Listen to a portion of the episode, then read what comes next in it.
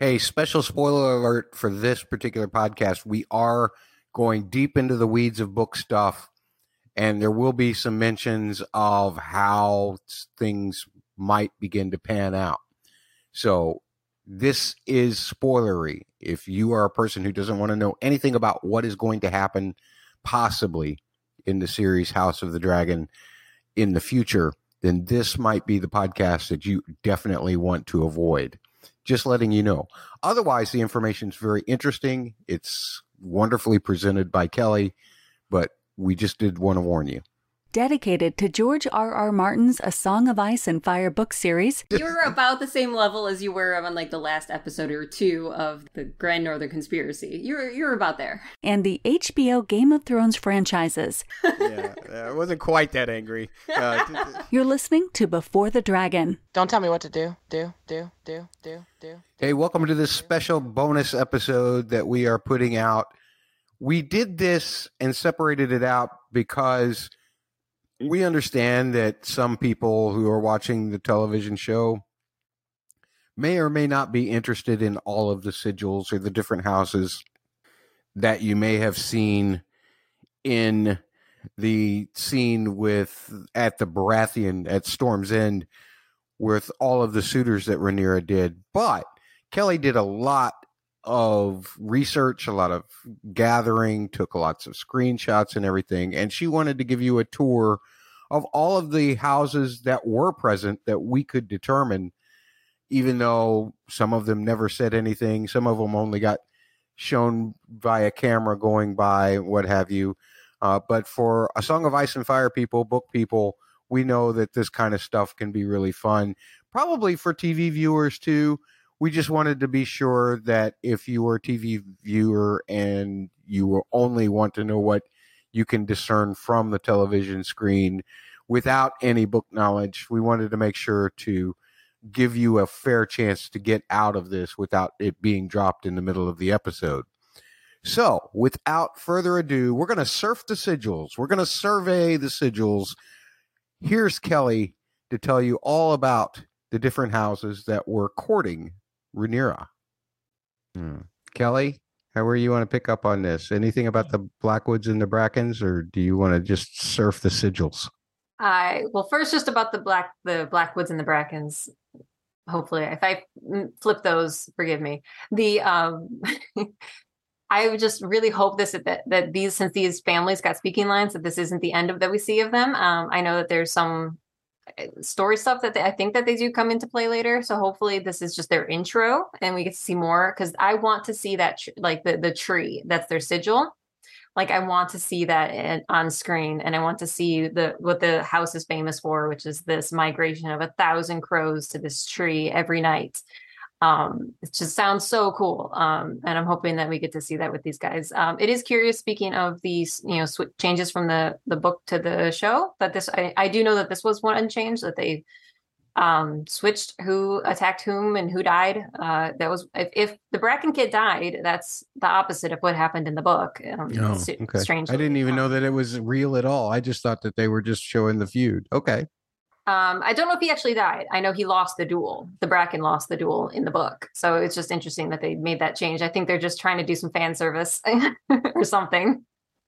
Possibly Ryan Condal so. knows what's up. That House Blackwood is is the is the shiz. So well, just listen to the mouth on the Bracken kid, and that yeah. tells you everything you need to know. It's like no respect at all. That big bully, the bully Bracken. Uh, no if we good. were a double P podcast, we'd say that's a double B. Okay. So you were already talking about sigils. So let's break this down, Kelly. We're going to give you the floor here. We yeah. want to know, uh, and you've put a lot of shots in the in the doc here, which I'm going to steal and I'm going to put them in the video so that you can do a lot of uh, uh, explaining as uh, we sit back and learn something about some of these houses. Go for it. Sure, and it's just really exciting to see how they've interpreted the the sigils for the time period and for the um uh, these houses here, and and these are all uh, men that are lined up for Rhaenyra. They're all behind the um the current uh, person speaking when you enter the scene. Um, so that guy, they say his name. He's a Dondarrion, and the um at the front of the line, the one speaking. And the only th- like clue that you can have that his sigil is the same is if you zoom in. There's like one shot where he's kind of facing the camera. That like for the most part, he's at a 45, but if you zoom in when he's kind of at a 30, you can see that he's um uh his sigil on his um medallion is the same as it is described in the book, which is like a purple lightning on a field of stars, um, which was pretty cool. That's the Dondarrions from um, Beric Dondarrions uh, from Game of Thrones. Well, I was just about to say this, Kelly. I was going to say, yeah. you know, Rhaenyra, uh, because he mentions uh, Queen Alysanne. Mm-hmm. And uh, then Rhaenyra makes a smart like remark is, uh, you know, what do you remember about her? About my great great grand or my was it my great grandmother or my great great grandmother? I guess my great great grandmother, right? Uh, and Alysanne, Alysanne was Queen Al- good Queen Alysanne is uh, Daemon's grandma. Is Daemon's yeah, grandma. So great grandma. Okay. Yeah, great. Well, e- either way, uh, it was a slight on the Dondarrion's age, even though he didn't look like he was the oldest person in the room. But I was just wondering, you know, I keep thinking of Dondarrions that never die and so uh, that was the only the only joke that I took from that. I'm sorry. Go ahead. And that was uh, true. It's in the books as well that uh, this was uh, when this Lord Dondarrion was young, not that he is uh, unaging like the other Dondarrions that we know. So this was about 50 years ago. Um, in 54 AC, uh, he was young, and his Lord Father um, hosted Queen Alysanne at uh, Blackhaven, which is the name of their uh, stronghold, their castle. Um, not to get any more confusing with the Brackens and the Blackwoods. um, but yeah, the, they were. Uh, um, he, she was entertained by uh, their um, songs of star-crossed lovers and the fall of kings. This was all in Fire & Blood, so that's actually from the book. That was a very awesome reference they included. Uh, but then, yeah, Rhaenyra gets snotty with him about it. So, you know, she has a point, but she doesn't have to be rude about it. Um, and speaking of, yes, this is at Storm's End, um, which, if you didn't recognize him, this is the knight who asked for Queen that never was, Rhaenys, um, favor uh, during the tourney. And if you didn't recognize him without all of his his gear on, um, this is uh who fell to Criston Cole, who's sitting on the other side of Rhaenyra, I think. And right? also was the one who made the pledge for the Baratheons to Viserys and Rhaenyra at the closing ceremonies uh, of episode one. You saw him there, I believe. I think that was his brother. Oh, was that Boremund? I think so. I thought he this was, was Boremund. I did too, but I could have them confused. I thought Borros was the one in the match. Did and, they say so? He's only been in two episodes. I looked up. So I, I, of course, you know, after the whole dragon fiasco, I could be wrong about anything here. um, so if I could be wrong, but I know he's only been in two episodes. So did, was the um the swearing to Rhaenyra at the end of the first episode? First episode. Yeah. Okay.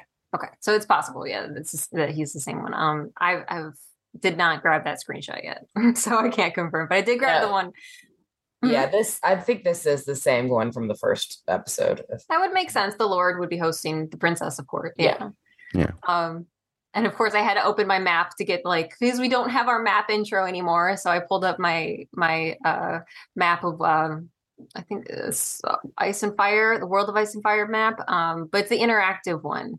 Uh, so if anybody uh, wants a tool to use, it's really helpful now that we're denied our intro map. Um, uh, interactive Game of Thrones map is what you can Google and it will come up. And it's just like a Google Earth. It's awesome. You can zoom in, you can get like where people are during different time periods and, and follow the thread. Um, and like there's lines and everything on it. It's genius. I highly recommend it. But um, so they're at Storm's End being hosted by the Baratheon. And then you've got the line of suitors and you've got um, going from back to front, because that's kind of how the camera pans. Um, You've got in the back, you've got a, uh, a Tully fish was the cl- earliest one I could see.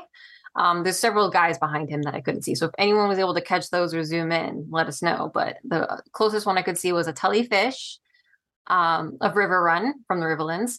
Uh, in front of him is a taller guy, and he's uh, from Swan, uh, House Swan from the Stormlands.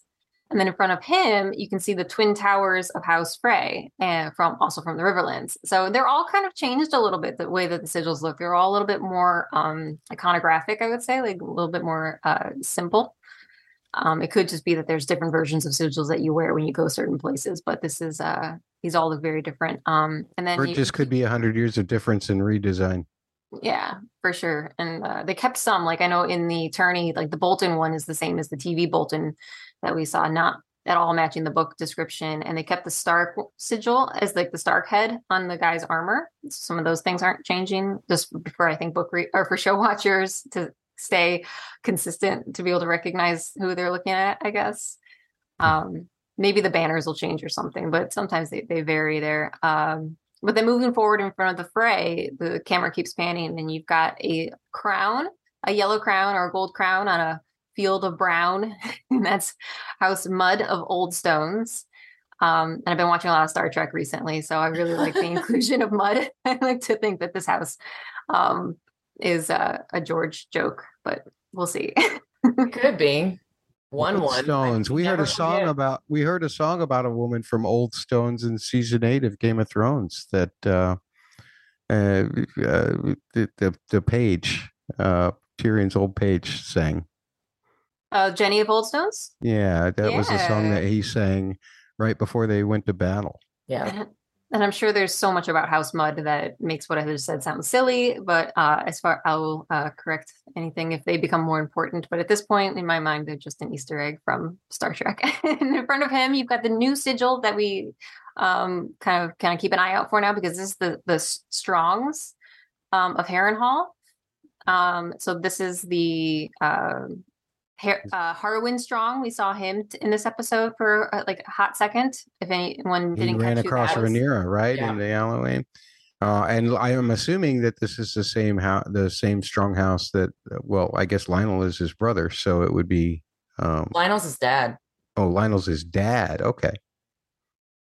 Uh, Larys is the clubfoot, right? Yeah. yeah. yeah. And that's okay. the those are the three that we've known so far. So I'm wondering since this guy, this this strong in line is holding a parchment, I'm wondering if he was going to be offering Harwin's hand or something, or if he was representing some something else, or uh, if this guy was um, offering himself. I don't know who he is or how he's important enough in uh how strong to think that he should marry the princess, but I was curious.